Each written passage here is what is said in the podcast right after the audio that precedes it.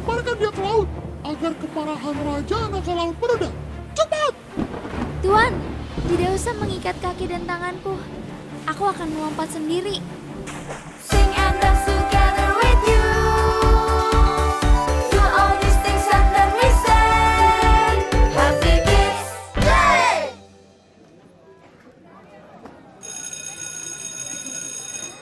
Anak-anak, tugas bahasa Indonesia yang Ibu kasih udah dikerjakan semua kan? Sudah, Bu.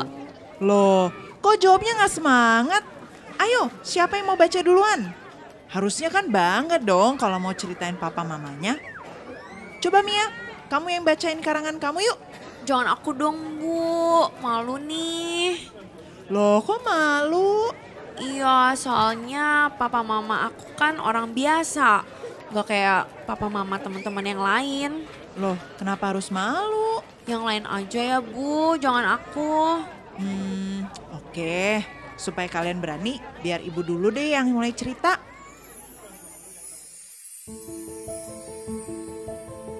Pada zaman dahulu kala, di sebuah desa terpencil, hiduplah seorang lelaki tua buta bernama Kyungmu dan istrinya yang setia bernama Kwanji.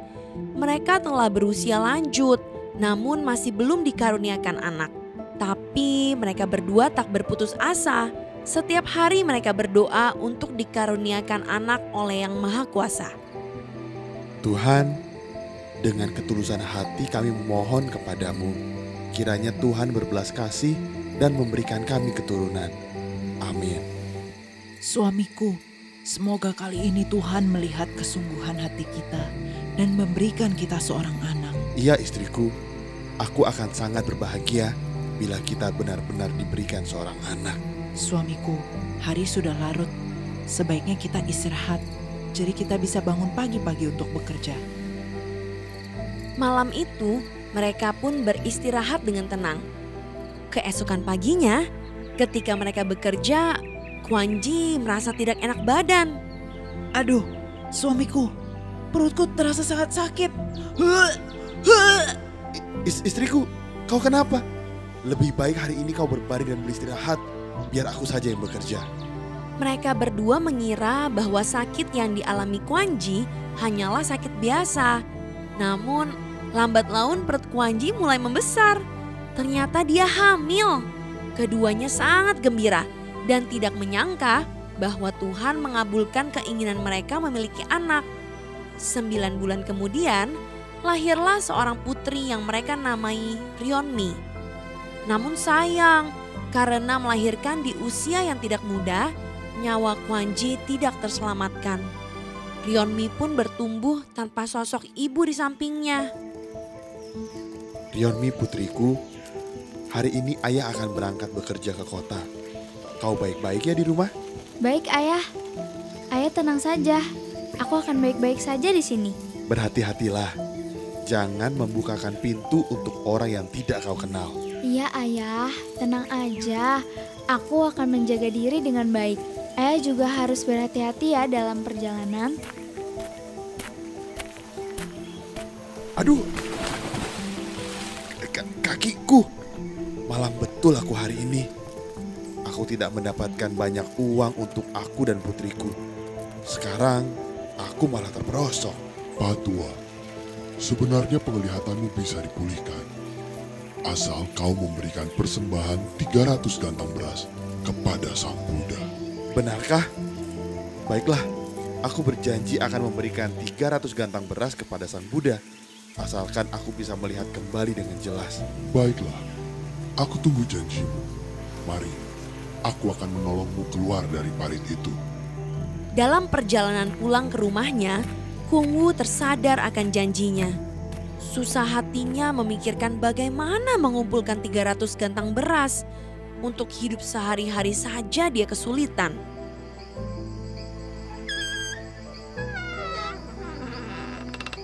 Ayah, ayah sudah pulang. Pasti ayah sangat capek hari ini. Duduklah di sini. Aku akan mengambilkan secangkir air.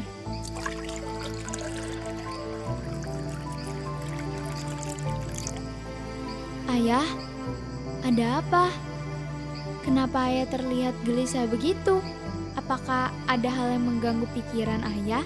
Putriku, ayah telah melakukan hal yang bodoh saat di jalan pulang tadi. Ayah berjanji untuk memberikan 300 gantang beras sebagai persembahan kepada Sang Buddha untuk memulihkan penglihatan ayah. 300 gantang beras? Tidak apa-apa ya, tenanglah. Kita akan menemukan cara mengumpulkan 300 gantang beras itu. Sebaiknya sekarang ayah istirahat dulu. Ayah pasti sudah capek seharian bekerja. Walaupun Rionmi bersikap tenang, sebenarnya dia juga cemas. Bagaimana cara mengumpulkan 300 gantang beras? Ia berpikir sepanjang malam hingga akhirnya ketiduran dan bermimpi.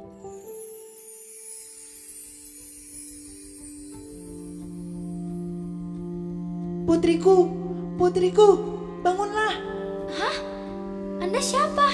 Bagaimana bisa ada di sini?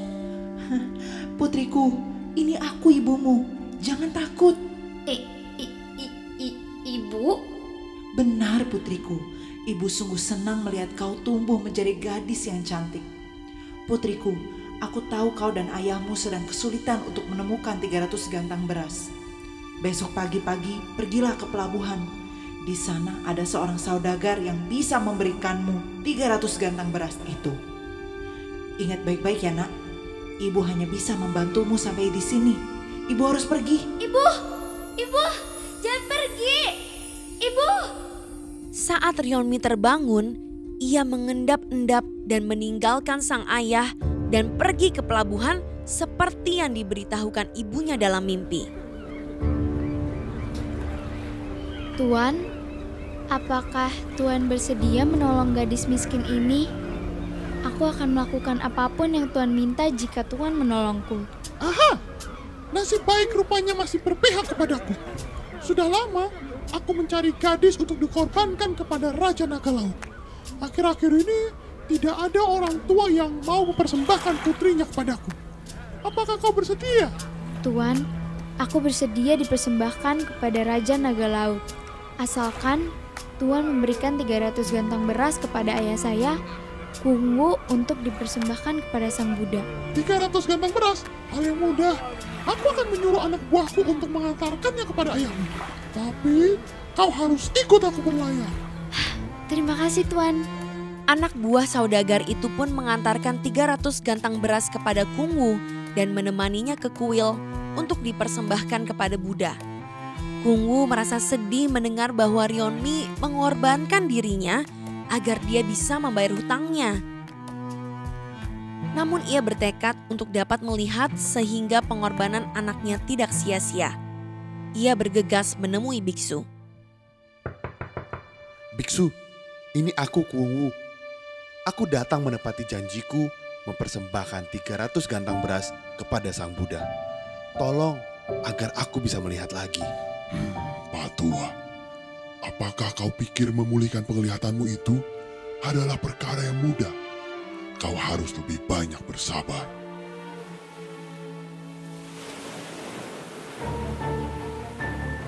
Saudagar membawa Rionmi berlayar bersamanya. Awalnya perjalanan mereka tampak berjalan mulus, namun di tengah laut tiba-tiba badai datang. Saudagar pun menyuruh anak buahnya melemparkan Rionmi. Cepat, ikat kaki dan tangan gadis itu. Lemparkan dia ke laut agar kemarahan Raja Naga Laut mereda. Cepat! Tuan, tidak usah mengikat kaki dan tanganku.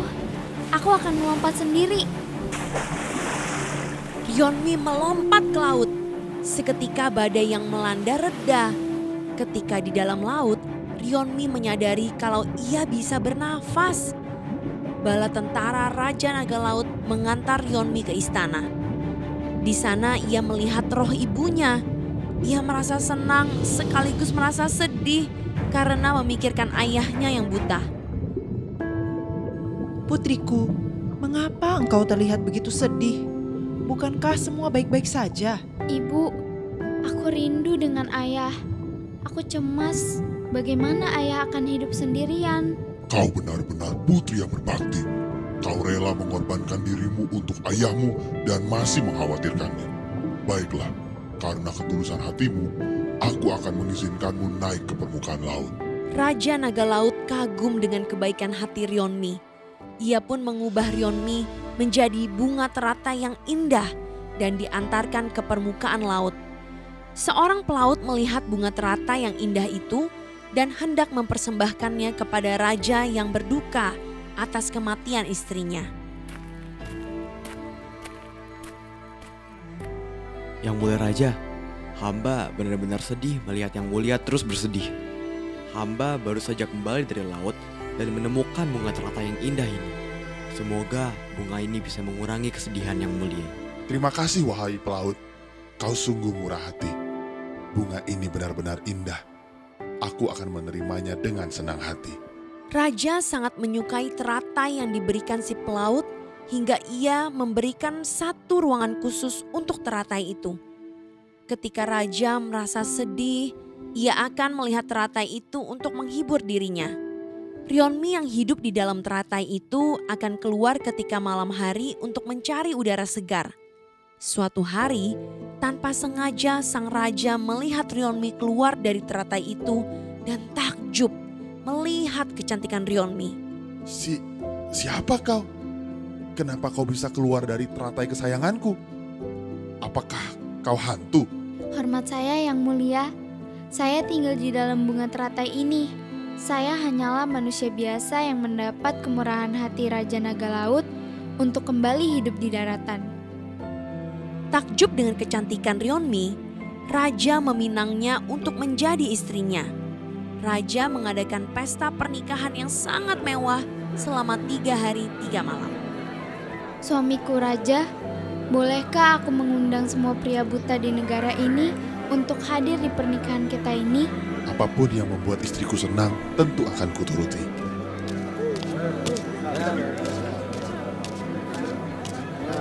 Ada apa ini? Kenapa ribut-ribut? Putriku Rionmi, apakah itu kau? Aku bisa mengenali suaramu yang sangat lembut. Anakku, kau sudah tumbuh menjadi wanita yang sangat cantik. Ayah, apakah kau bisa melihatku? Ini aku, Rionmi, putrimu. Apakah penglihatan ayah sudah pulih? Aku benar-benar bisa melihatmu, anakku. Demikianlah akhirnya Kungwu bisa berkumpul kembali bersama putrinya Rionmi. Mereka hidup bahagia selamanya.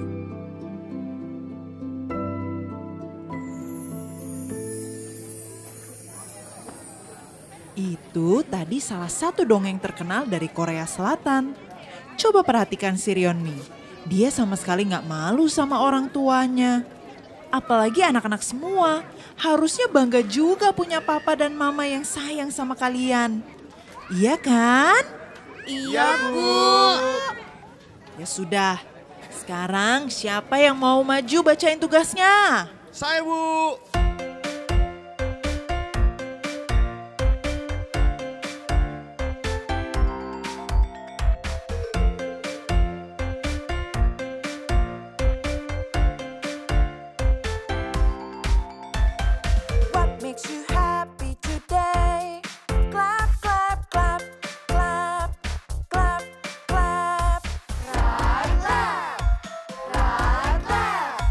What makes you happy